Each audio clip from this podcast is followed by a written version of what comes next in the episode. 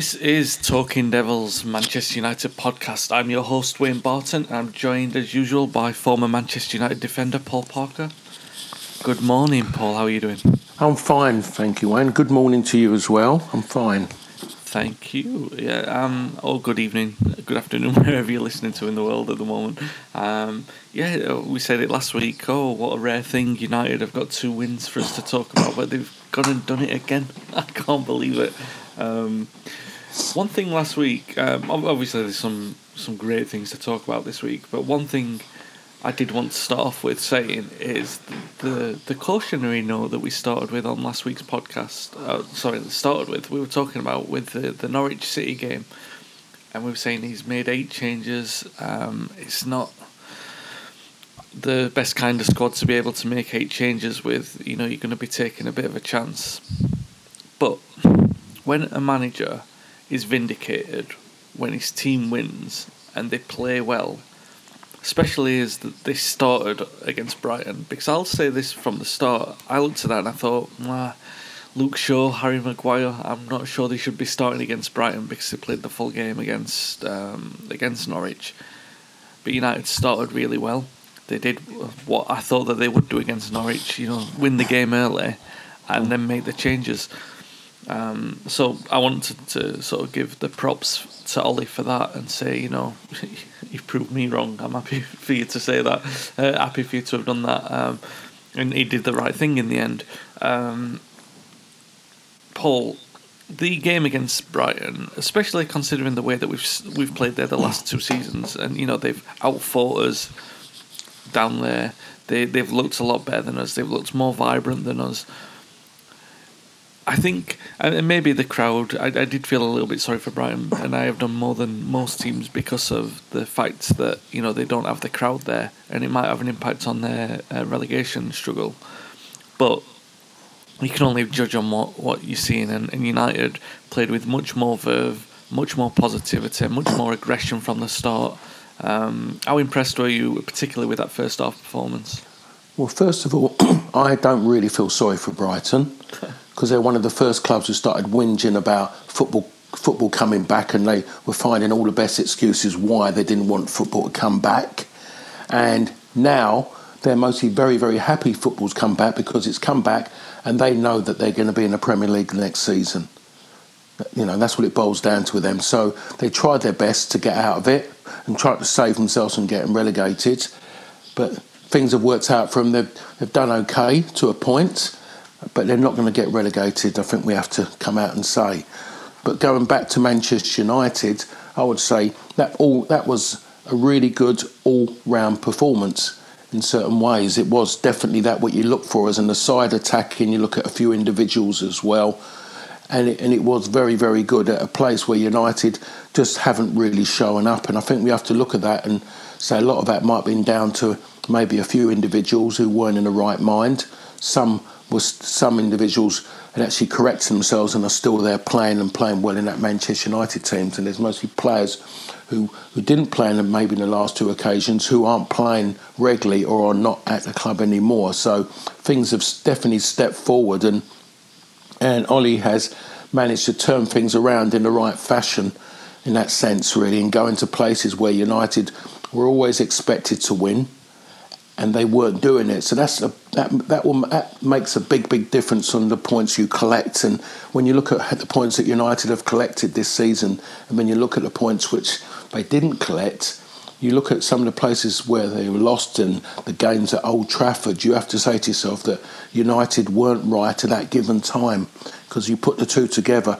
Those um, the results and the performances in those games, you knew that United weren't right. Now, when you do it, United are definitely better because I've always said it, and you've heard me many times.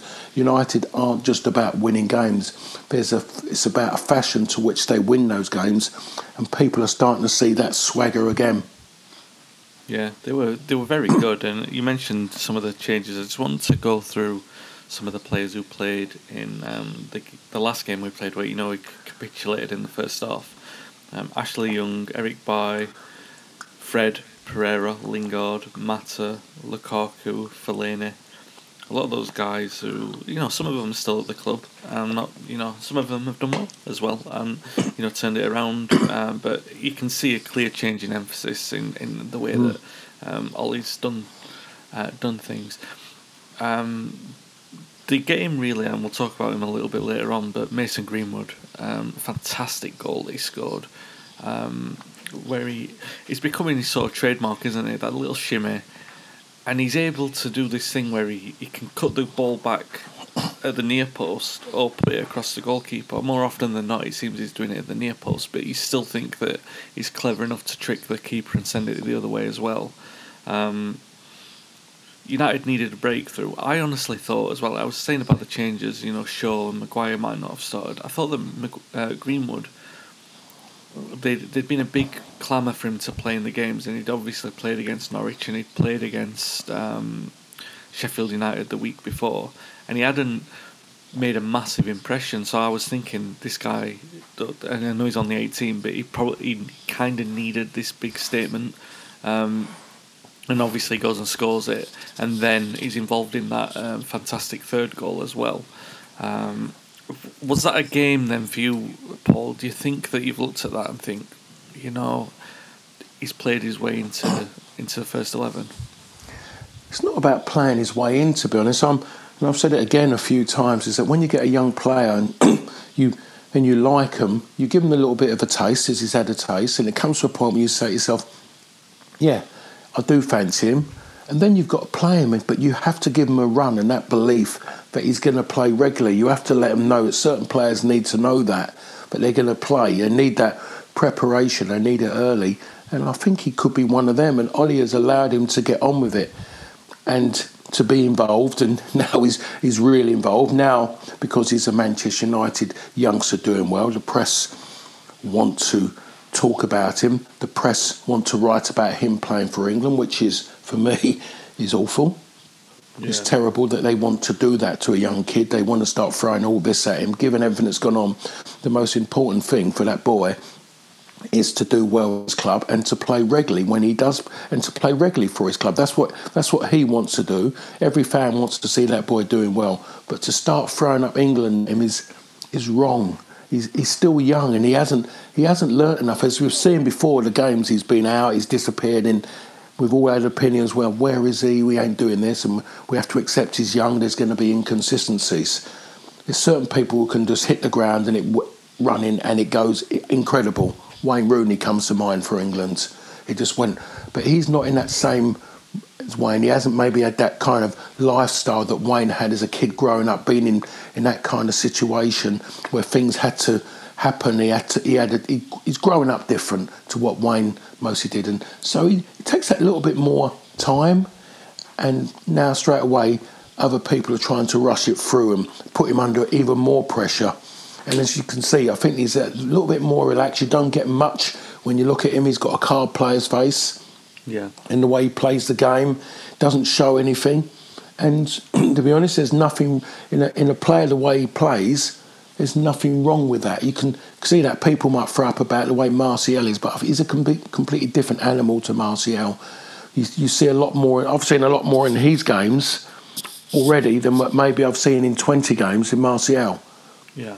In, no, in, in, yeah. in, just the way he plays, you just believe that there's something there. But more importantly, you know that he wants to try and do something. You know that he wants to win a game. You know he wants to play well. That's the difference in him that I see compared to Martial. So where he's going to be his best position, no one knows. But at this moment, he's wandering across that front line, and every time he gets the ball and he's got a bit of space around him in the final third, now everybody is expecting something to happen. And normally, I would come out and say he's the kind of player who would get fans off their seats. Well, the Bruins, to be honest, the fans are getting off their settees at this moment in yeah, time. So vouch for that. Yeah, yeah. So it's a, so it's a bit different, but it's great that now United are getting that. Where prior to Ollie, they wasn't getting that at all. Really, they wasn't getting anywhere near that because people in the end were kind of not wanting to get up because they was worried about the disappointment that was going to follow next. Now there's that little bit of belief again, which is something compared to the last few years. So, which, and they're looking around it, but it's not just about one individual. There's others as well, and collectively, everything has has moved on immensely from what it was prior to Ollie being manager, and even times when he became manager when it was difficult for him to get what he wanted because the people around didn't want it as much as him. He's changed it. He has completely changed it. It's the same book, but at the moment in time, there's a different story being written. Absolutely, and I think that was sort of reflected in the third goal at Brighton, where Maguire heads it out, Matic hits this pass, um, Greenwood racing down the left and crosses it for Fernandes. All of those, you think, are sort of little factors that we've got from Ollie being in charge. Obviously, the signings, uh, the the obvious ones, bookending that goal. You've got Maguire heading it out and Fernandes scoring it, but you've got the um, desire to give Matic another chance and to keep him in the team. Um, and then you've got the, the giving Greenwood a chance and keeping him in the side as well. These are all things that Ollie's done, which perhaps haven't been done under previous managers. Um, in the way that you know it's been done in this circumstance, for example. Um, and it was a thrilling goal as well, the third goal. And now uh, you've got Gary Neville jumping out straight afterwards and sort of saying, "Oh, it's just like the Arsenal goal, uh, the goals that we scored against Arsenal on the break a couple, um, maybe about ten years ago now, maybe even longer than that."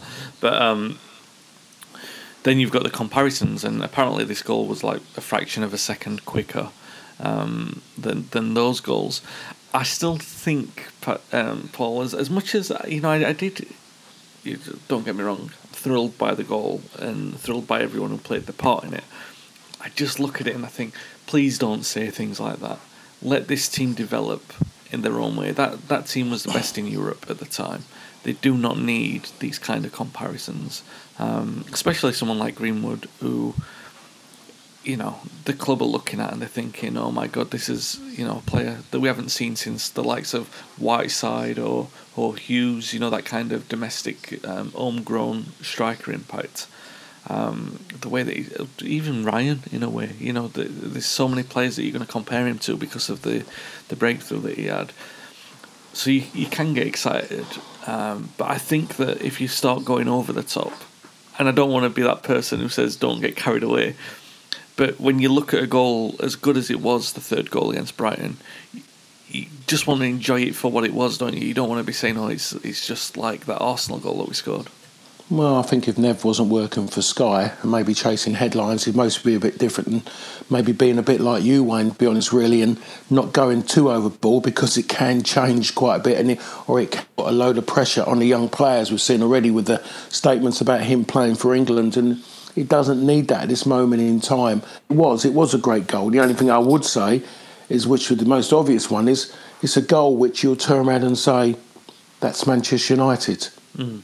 At, uh, at, all eras, yeah. in all decades, that was a Manchester United goal. That was the kind, and they had the kind of players who could do that. That was something that people were were saying they, they wanted to see during since the time Sir Alex left. They wanted to see goals like that and United playing like that kind of off the cuff. It's something that you talk about, but it's off the cuff, and it just when it happens, it looks so good, and and it and it did it, the way it happened, and it for me, yeah, that's Manchester United, and you get on with it. But people haven't seen it, so the moment it does happen, people want to jump up and down and add it on to what's happened before and looking at situations and before if this car- if this carries on as it is the way they're going in this in the in this lockdown league and they'll end up winning the lockdown league um, someone's going to come out and say that Manchester United can win the league next season someone's going someone's going to want to say that because it's going to be I told you first I said it because of the fact of they're looking at their form no one's going to look at the big points difference. Everyone's going to look at it as it is now and the way teams are playing now and say that United can compete if they win the league. That's what someone's going to want. Someone going to want to say it. I don't know if they're really going to believe it, but that's what they're going to want to say, judging as things are now. It's, it's, a, it's a big call to come and say that because common sense says you have to look at the points difference, ask the questions why Manchester United ended up as they are so far behind. But on the other side of it, you look at the way things are, and you look how they're how they're tailing off, and it does give it does, you know, make you think. Hold on a minute here. They are they are better than when they started the season. They are better than what they were up till Christmas. So you say to yourself, they definitely can bring that points that points difference down by a great big difference over fifty percent. Yeah, it's This is incredible. what it is. I mean, they've done so well. And like, while we're talking about the sort of apprehensive aspects of United at the moment, let's talk about the Bournemouth game because there were a couple of shaky moments in there. Um, obviously, the first goal didn't look great, but the way that I've described this in my write up for the website, Paul, is that few goals are scored without some kind of defensive imperfection. And and sure, you know what? It doesn't look good on Maguire. He's caught out. It doesn't look good on De Gea, the first goal. So you look at it and you think, oh yeah, could have done better, and everyone's ready to sort of damn damn those players and say, you know, it's another mistake from De Gea, and it's a reason for why Maguire's not good enough at that level those arguments may be right in time, but the way that I also look at it is that United have still got one of the best defensive records in the league. Teams will score goals against us, especially when you're playing with five committed attacking players. That's the risk that Ollie is taking. I, don't saying that he's forgiving the defensive mistakes, but what I'm saying is you're going to see a few more of those because of the commitment that Ollie's making to attack, and surely that's what we want to see rather than the other way around. Um, so I, mean, obviously, you've got the Maguire thing, and then he um, Ollie brings on Eric Bailly at half time, and it's, it's a disastrous first five minutes, really. Um, before we talk about all the good, let's just dwell a little bit on the, the bad. What do you think of that? Do you think I'm being too generous to them by saying, you know, these things happen? I think Maguire has made some not he's made some not so good mistakes. They're, they're not good on the eye. They're blatantly obvious of what his weaknesses are. I think some of his weaknesses now are coming up, and what people thought they were good about his ability, what he what he does on the ball. People are starting to say, "So hold on a minute, is is, is this as is he as good as what people say they are, as what we thought he was?" And I think the answer to that, maybe in a certain way, is no.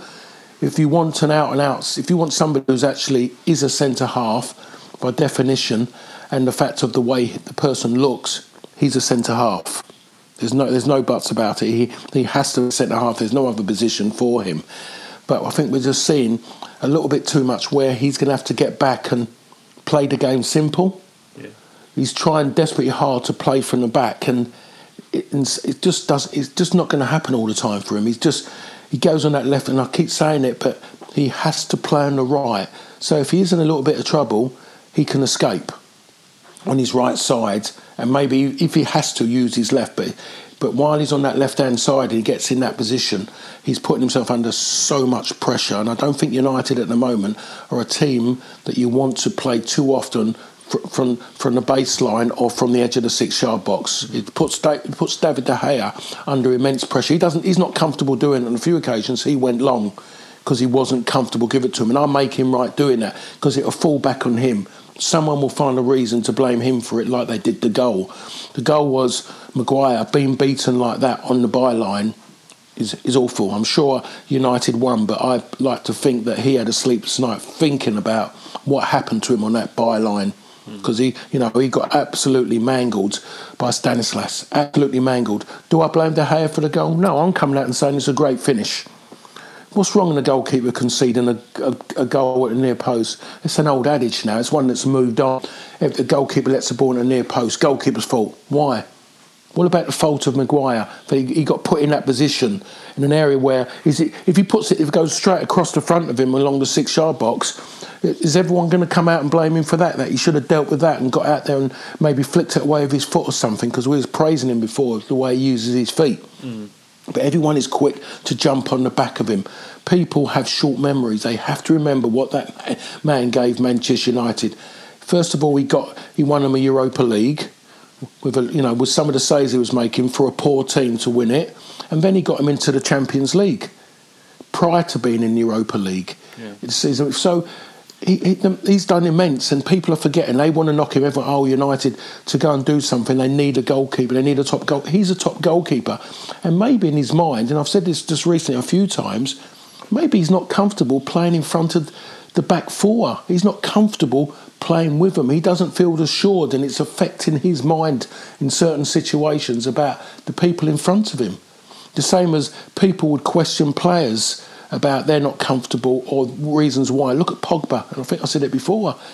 Why, why, why all of a sudden, you know, people are questioning Pogba? Well, yes, there was a problem with maybe in his head, but could be a lot of that as well. Be He's, he doesn't trust the people around him. He doesn't think they're good enough. He thinks he should be playing with better players than what he is at a club like Manchester United. Yeah, no, I don't you think know, it's fair. All, Everyone, all that, a lot of yeah. people always say that, don't they, about the the defenders? Can they trust the goalkeeper? But yeah, mm. it, works absolutely just. Of course it does. Of course it does. So I tell you what, if if things had come out during my time or anything, and we had Big Pete behind us, I'm quite sure that people would have looked at the players around Big Pete and questioned him. No one was going to question Big Pete's ability. Mm. They weren't going to. They weren't going to do it. And he's in that again. The goal, when a, when Maguire gets done in a by, byline, no one says drop him. That's rubbish. But he's the one who started the problem. He's and he was the major problem in that goal. But the moment the ball goes in, it's straight away it's David De Gea. It's his fault because it's in the net. What about it being prior to getting in the net? You have to look through every line and say to yourself, could it have been stopped? Yeah. How how could that have been stopped that situation? But we go straight to the horse's mouth and we blame the goalkeeper because it's gone in at the near post and goalkeepers when it goes it's always their fault. What about the striker? What a great finish using the eyes, thinking that he's going to go, he's going to square it across the six-yard box. He's going to pull it back to someone on the penalties spot. There's there's there's three things there the goalkeeper's got to think about which which one is going to go. And so, somewhere he's got to adjust his body and be in a position to maybe try and deal with all three. Yeah, and I unlucky. yeah, I'm sorry to interrupt, Paul, but exactly that same goal was scored by Martial against Watford. Yeah, um, and everyone was praising Martial for scoring the goal of the month, um, and that was a few before the break, wasn't it? So, um, well, I mean, people are going to be listening to this thinking, "Oh my God, we've won two games. We've got to start talking about the positive aspect of it." But I, th- I think, yeah, it's good to talk about the, the, sort of imperfections. But one thing that we've um, probably one thing we were talking about before the the um, enforced break as well was the um, well the Burnley game at home where we looked at, at our inability to respond in that game, and probably because of the you know lack of a player like Fernandes, and you're thinking, where can they get that motivation from? Now, I'm not saying it's a good thing to let in goals, but considering how well United have played since the restart, I think it was good for them to get a little bit of a shock and to say, well, what are you made of now? What I was really impressed with, Paul, is the fact that they answered everything emphatically before half time. They didn't need Ollie to give them a rocket.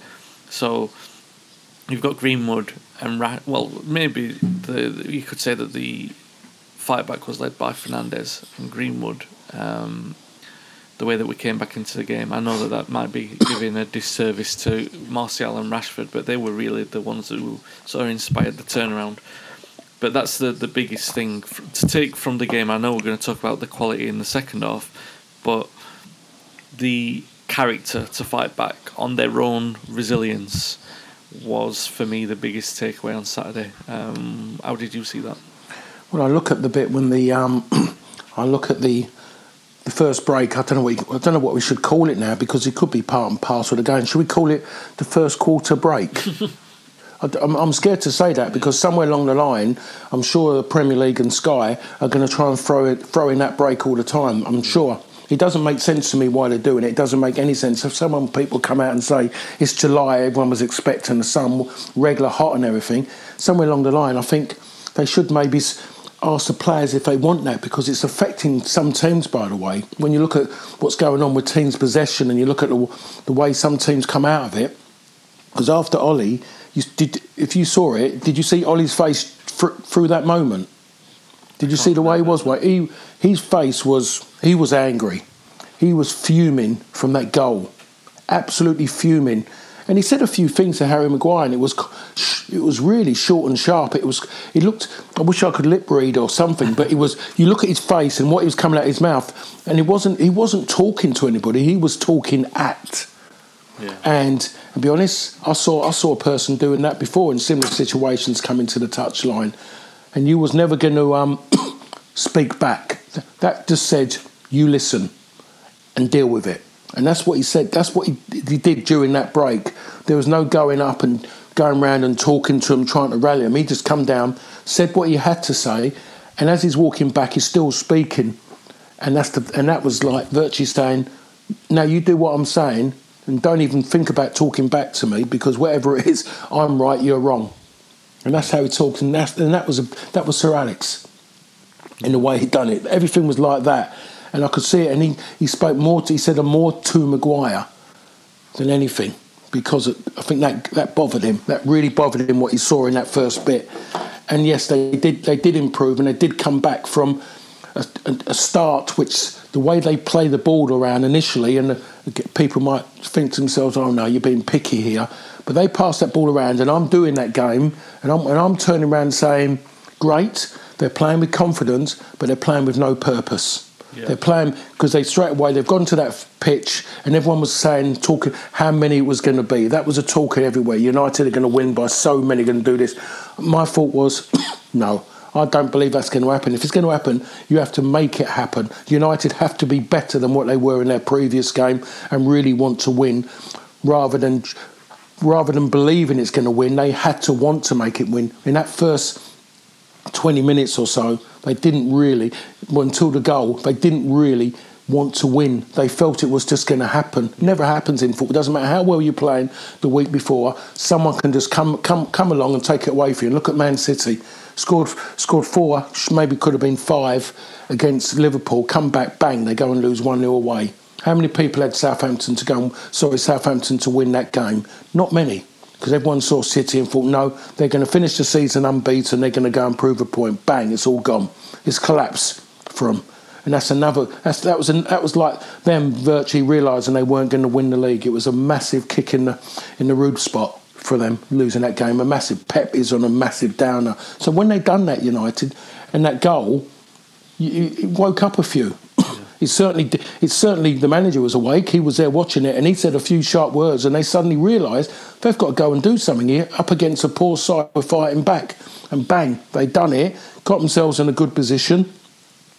He makes a substitution at half time. What I don't, I'd say that I haven't seen anywhere why he made that substitution, Wayne. Why did Lindelof off? I think it was to give by some time, um, you know, because of the fact that we were two goals up. Um, maybe Lindelof had a knock as well, but I didn't see anything for why he should have been brought off. Um, he, didn't, well, he, he certainly didn't struggle in the first half with an injury.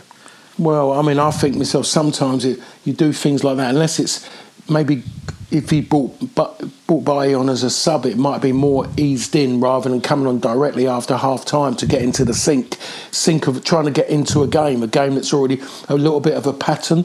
Because the first thing he had to do was try and control the ball, Matic's worst pass of the day, around his throat. And to be honest, nine times out of ten, where that ball hit him, in the, in a normal game of football, but now football is at normal now because of VAR, and playing it playing in July as well, is that it's giving him handball when it's virtually hit him on his actual shoulder, actually on the on the bone, on the knobble. It's hit him on his shoulder, and and because it's may have the, bit of it might have touched the top of his forearm. That's handball, and it wasn't intention. It was trying to control the ball, but when you look at him, you say to yourself, "I'll tell you what. Given how that ball was hit and where it was going to." You should maybe you should have just let that go and hope that De Gea, David De Gea, could have got across and, and maybe caught it on his chest or done something with it, and then you could have both of you given Matic a dirty look, and you could have moved on. But it could have a better team. It could have re-enlightened them because I'm saying I said at half time I said the only thing Bournemouth can do is maybe come out, try and try and just weather a storm and see if they can nick a goal as early as possible. But they're going to have to weather a storm when United come out. And to be honest, they got given it without a storm. They got given a goal, and you think yourself, hold on a minute here, this could change. But lucky enough, the players were still still wanting to prove a point, and they went and took the game away from Bournemouth. That game could have finished seven seven five. Yeah. Could have finished seven five with the opportunities around and what the referees disallowed and, and what's gone on. It's it's, it's, it's got it, that game was silly. It's everything about in that game that told you the correct side won the game in certain bits, the manner in which they won it, you think, of course, that wasn't good, but everything tells you how United, how well they've been playing, and they're scoring goals. But it tells you everything about VAR at this moment in time. It's not correct. it's, it's, um, I was one of those people with VAR coming in, it's going to kill the man in the pub or club having a conversation because everything was everything's going to be correct. It's like American football and even rug and watching rugby union, rugby league now the referees, the thing that comes up on the screens and what comes up every time, there's never no arguments. Everyone goes, yep, it's black and white.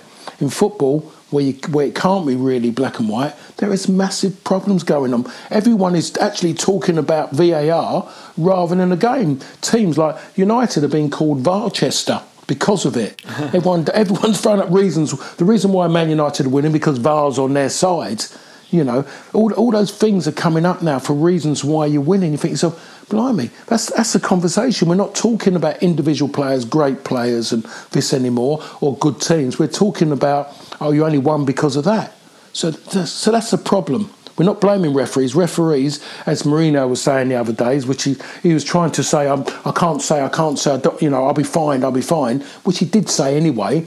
He was having, he said, he, he disrespected the referee by saying the ref, oh, he's not a referee. He, he's just a man. He's virtually saying he's just a man in the middle of the park. Yeah. He's not running the game. It's other people doing it. So it's disrespect to the referee. He's just, you know, and, and that's and that's what he's gone and done, and that sums him up really. But still, the problem is the man in the middle hasn't got to say why why couldn't the referee and we all know who he is anyway I don't want to say his name because otherwise that means he gets publicity which he thrives on is that why couldn't he actually see that himself and go I'll tell you what I, I believe that's hit him on the on the fingerboard there no. Why couldn't he go and look at the screen and go and do it? Because Bailly Christ, for three or four minutes, he must have just wanted to go back in the dressing room. he must have felt absolutely, even though United won that game, again, that's another player who mostly has had a, a sleepless night.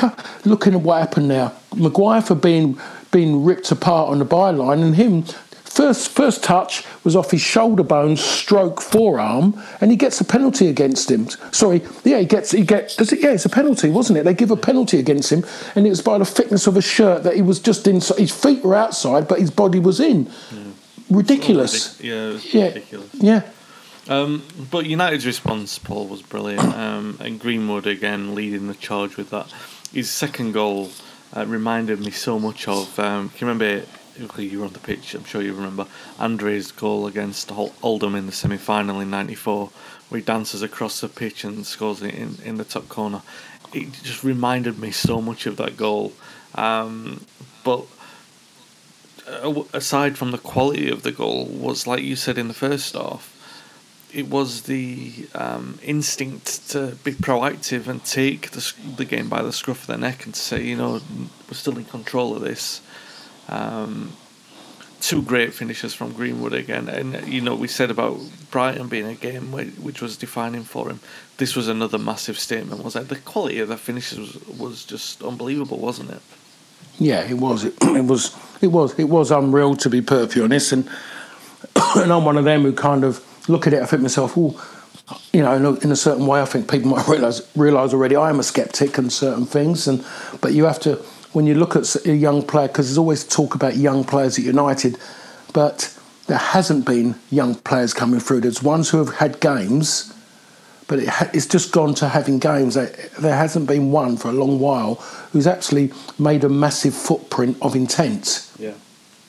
You know, there's a lot of them who fluffed around, but he's at the moment he's gone and done that. And most probably, I would come out and say would he be the first real one since we talk about the way Ryan Giggs come on?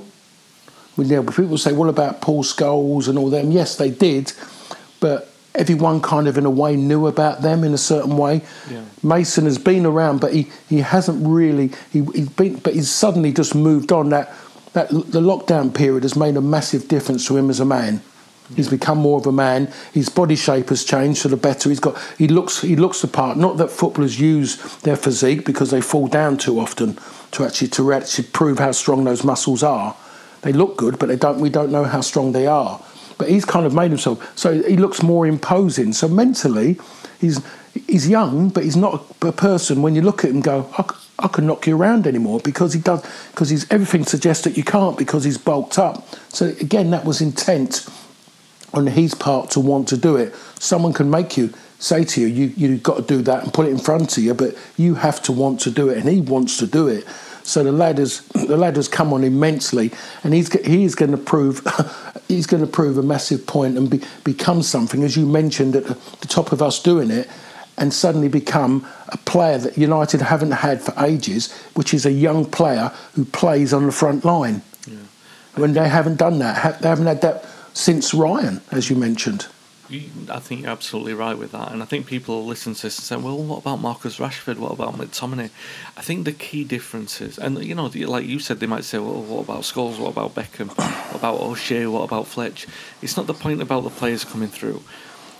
Uh, in those circumstances, they didn't come in and demand a first team spot. Even Rashford, he came, he was brought in because there was an injury to a substitute on the day. He was brought in and he was given that chance. He wasn't knocking down I, I mean this with all respect to Rashford because I, I think he's evolved and developed into an outstanding player, and he sees that opportunity when it came to him. Much in the same way that Gary Neville did when when you lost your place in the team because of that, because of the injuries. It wasn't like he was knocking down the door with reserve team performances. Um, that the opportunity was there um, for for him to do that. Whereas Ryan Giggs did, he broke into the first team because he couldn't hold him back anymore, hmm. and um, that's what Mason's done. He's done it in a different way to what Rashford did it, to what McTominay did it, and they're just recent examples. Um, so yeah, absolutely, and, and two great goals. Fernandes, an, another fantastic goal as well. But maybe um, we should talk a little bit about, about Martial's Paul because I mean he scored some good goals for United and quite similar goals to this one, but think this one might be um, the best of the bunch that he scored for United. It was unbelievable, wasn't it? That strike. It was. It was. It was a good strike, but it's come from nowhere because he was nowhere to be seen. Mm. To be perfectly honest, it. You know, the one thing that you know that in football is that we keep talking about these people, and every time we come back, but he scored so many goals, and that takes away everything that you kind of were trying to say that he didn't see him, he didn't do this, he, but he scored a goal much in the way of the way I am about Harry Kane. I'd like to, I want to see Harry Kane. You know, great that he scores goals and he, he does that, and he nicked a goal the other day. But when you look, you look at his performances, his performance against Manchester United, he, he wasn't there. Yeah. Absolutely just away, and people throw with his injury, it takes time. He has to change that picture because every time he gets injured, it's the same story. It takes him time to get going, but that ain't going to work forever. You've got to add, you've got to be able to change it, and he's not changing it at this moment in time um, um, Harry Kane. But Martial, he was out of the game. He wasn't really there at all, and and that's what everyone is. Everyone says when he scored that hat trick. No one come out and said, "Great, yeah, great." This and people. The first thing in people's minds is, "What's going to happen in the next game and the game after that? In the game, are we going to see him again?" And haven't really seen him since he got that hat trick until he scored until he scored that goal. And you think yourself there's unbelievable ability there. And I think that's the most frustrating thing for maybe a lot of United fans the real United fans are, are kind of going but if he'd done that every week we'd be talking about him in the same breath as Wayne Rooney the same breath as Ronaldo when I was at Manchester United. In that and other ones people can throw other names I'm just talking about the ones that come first into my head. But he doesn't do it consistently and great players become great players not because of what they do in one game or two games, it's what they do consistently. And he just does not do it consistently enough with the abilities that he has. When you look at the abilities has, a certain player comes to mind, a French a French player who could play anywhere across that line, and he's got the same attributes as that player. The difference was that player was consistent week in, week out. He virtually become a one man show for one team for one, you know, for that team. He was a, like a one man show, but they had great players around him as well. But everyone talked about him because he stuck above them, and they all appreciate each other. And that was Henry. Mm. He has the same attributes: the pace, the quick feet, the finishing. When you go, when he gets one on one, he's clinical, by the way, as we all know. But he doesn't get in those positions enough. I, I don't see him as an out and out centre forward. I still really believe that if United really want to push on they need to go and get themselves an outstanding or find an outstanding centre forward, one that can maybe face up, but one can, who actually will turn round and will score goals given the opportunities and, and joining in link play.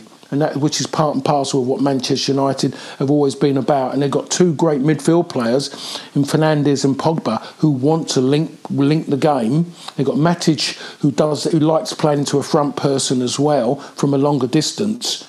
But the problem is they haven't got a front player who can do that on a regular basis. But still, United at this moment in time are playing well and winning games of football. So what the hell do I know, Wayne? No, no, I think you're right because I look at I, that's exactly it. It's you look at that game, you see them scoring five goals, you're thrilled by what they did. Five, you know, fantastic goals. They've played some amazing football, and you look at it, and uh, maybe this is just you being um, someone who's played with such distinction playing for the club, and me who's, who's watched all those years, and you look at it thinking, there's so much more potential here. You know, there's something in there to be even better, and and yes, you could look at it from outside and say, well, if we had such and such a player, but I think like you, I think my frustration is, and not not really frustration maybe it's even hope and excitement in a way, but it comes out as frustration at the moment. Is that you know that the potential's there, you know that we've got it within the club to be even better than what we are. And yes, I mean it's a good thing to be looking at this after a five-two win and saying, "No, it could have been seven or eight. Um, absolutely that. Um, but yeah, Martial, um, yeah, it was a great goal, and I think I'm exactly the same as you. Let's see what happens next time out. Um, the last thing, or a couple of things, I guess, from the Bournemouth game. The first one was the penalty, um, the penalty incident where um, you know Bruno's been taking all the penalties, but um, Rashford stepped up and took this one. Um, a lot of people have come out and said, "Oh, um, you know, they shouldn't have switched penalty takers again after doing it early on in the season." I, th- I felt this time round, you know, I, th- I could see why because Rashford needed a goal, and I, I actually thought it was good unity this time round. What did you think? No, I, I agree with that. And to be honest, it didn't cross my mind until um, you just said that. Rashford took it. Rashford took it, and I thought myself, oh. But then I thought myself, hold on a minute, I'm seeing something different here. But it never could, until you said, yeah, Bruno's been taking them, and he's been incredible the way he's taken them. There's never been anything where you you felt it or you actually thought to yourself, that was fortunate because penalties have been absolutely excellent. But now you say that, yeah, Rashford did take it. So yes, in answer to your question, 100% behind that. There was a there was enough there, and there was that belief. But more importantly, there was unity for him to turn around and say, for us to be to, for us to go on and be better, we need one of our good players to, to feel comfortable. They're, they're working hard, they're getting themselves back fit, but more importantly to him, for his headspace, he needs a goal. Yeah. Bang, go and take it, go and have it.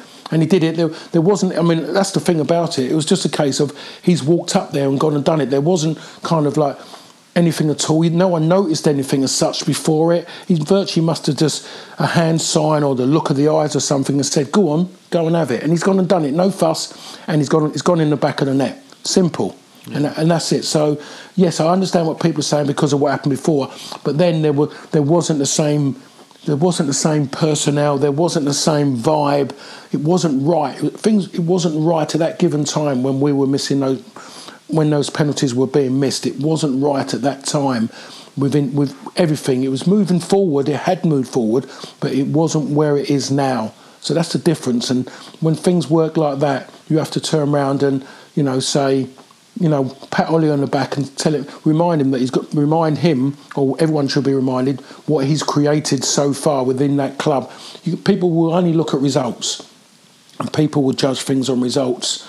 And the man, the man that Ole who sees as his mentor, look for more. The result was always there. He, he, will take the result, but he looks on the reasons why he got that result, and he built and he looks at things in those situations, and he'd look at that, and he would be, and that's something that he would have been proud of because he knows that he created that because of and what's going on.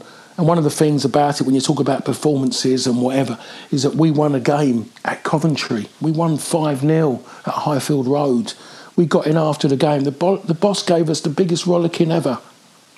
so, so, and and you know, and as much as Ole knew they was going to win that game uh, at, at half time, or sorry, at the first quarter, he knew that he knew that it was going to win it. He, but, but he went down and he made a point of getting things off his chest about certain individuals, and it took took them forward. I'm sure after that game, as much as it looked an emphatic victory in the scoreline, and it maybe could have been more for United, the difference was that Bournemouth could have scored more.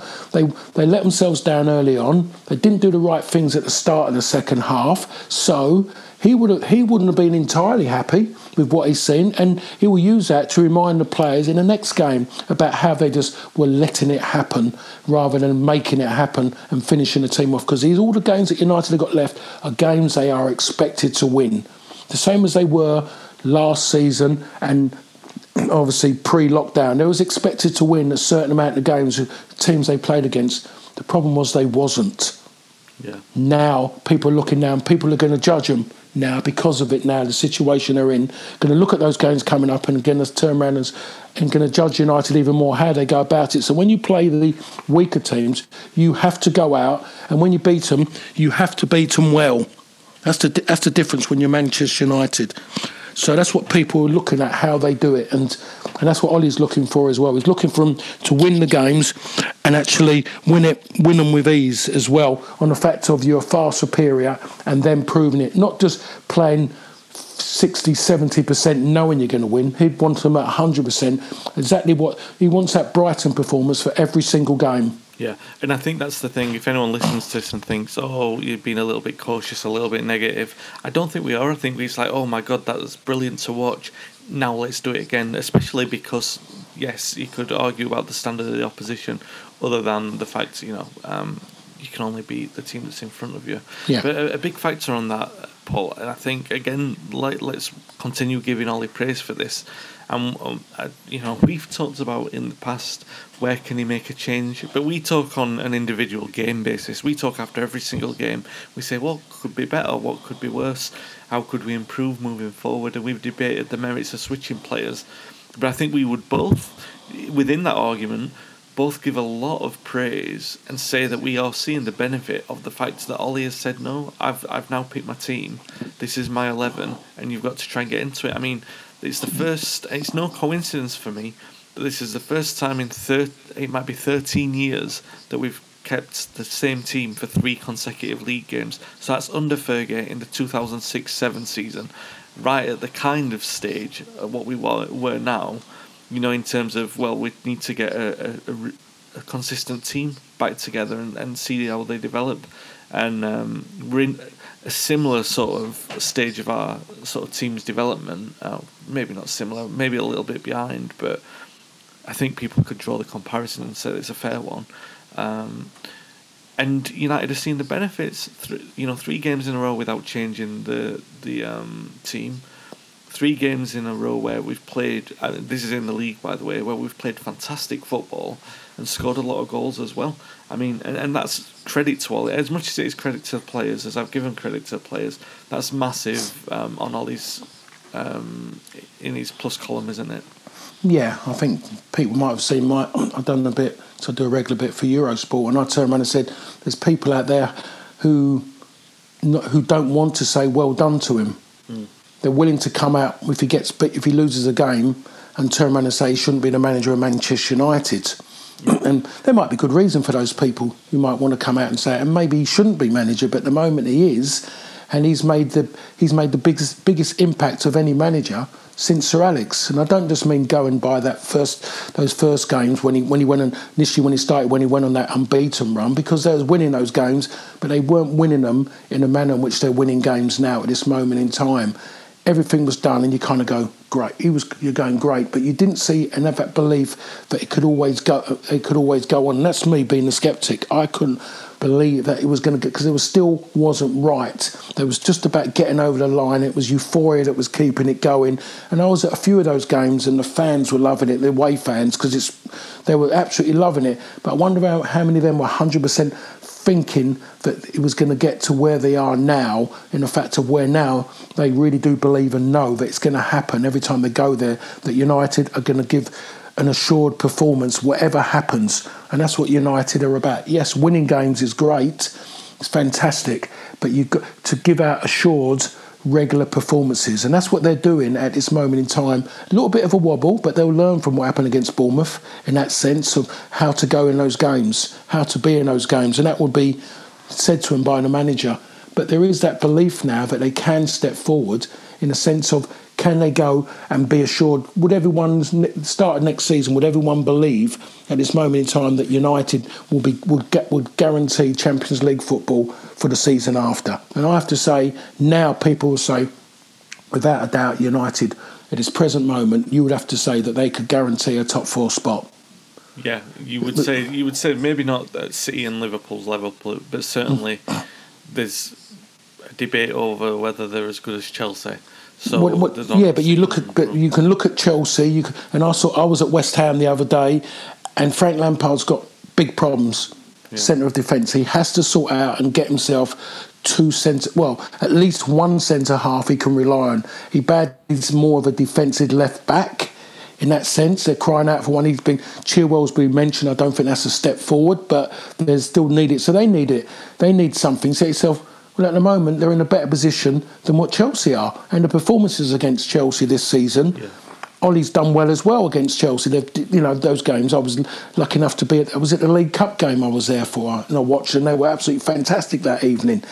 you know, a good game. The league game as well. There, they've done they've done really really well. And you think yourself, right? Okay, it's Chelsea. What about Spurs? Well, that's enough said about Spurs. You can't see them going forward. It's as simple as that. So you think, of who else is going to be competing now? And I'll tell you what, when you talk about another team competing to get in now, you have to talk about Wolves. Yeah. I would look at Wolves before Spurs. So you think yourself, hold on a minute. Yes, United can go in now, and then you can virtually say that they're going to compete and they're going to get a top four finish, which is a step forward for Ole and Manchester United for people who are out there, the new Manchester United fans, the ones who expect Champions League, winning Champions League and winning the league and winning the FA Cup and doing quadruples every single season, things take time. But if they look back at United prior, post maybe Twitter and things like that, United were quite successful over a long period of time. And whatever's happened after that, it's been little bursts. So things will come around, and United will step forward because the foundation of the club now in the sense of the manager has got a lot of things bet between what's on the pitch and off the pitch. He's got it right at this moment, so it's taken United by.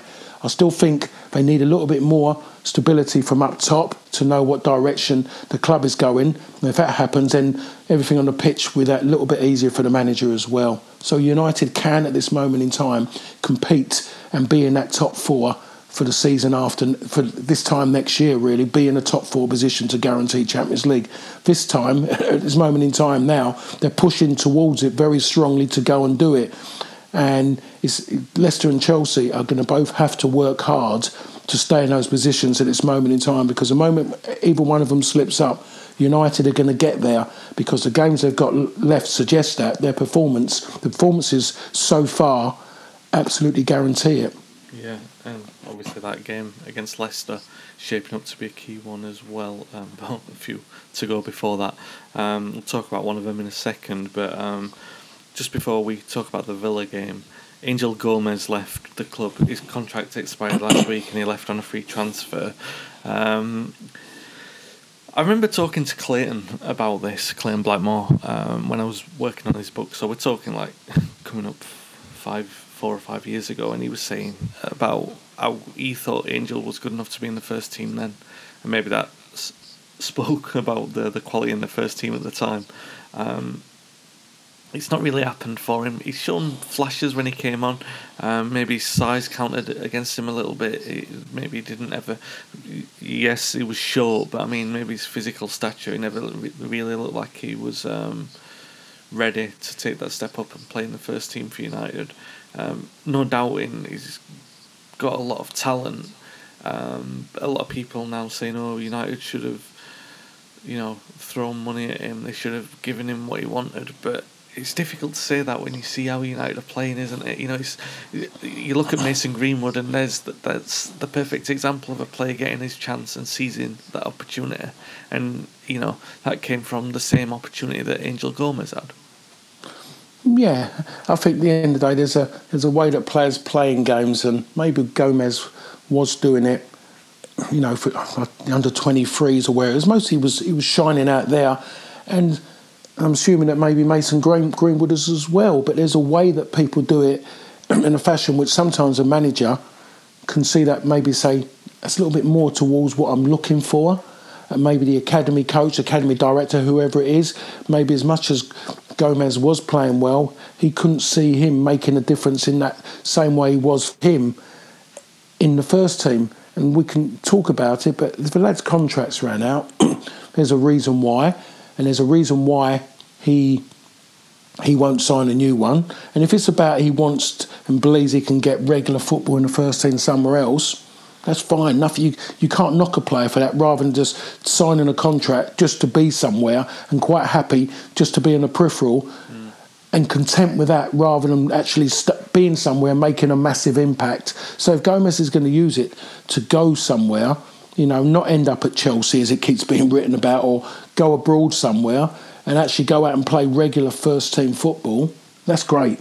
I think that go, go and prove it, then you can come back at some point, or someone else, the level of United or around that, will will mostly go and take it because you're proving a point that size, you know, is is not against you. You are a good player, as we've proven. And most of the greatest players we've seen over certain generations have only been been no bigger than me, and maybe even smaller than me, if you were to name them. So go and prove a point.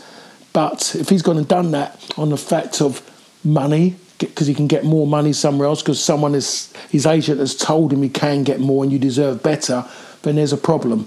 There is a big, big problem that he might just find.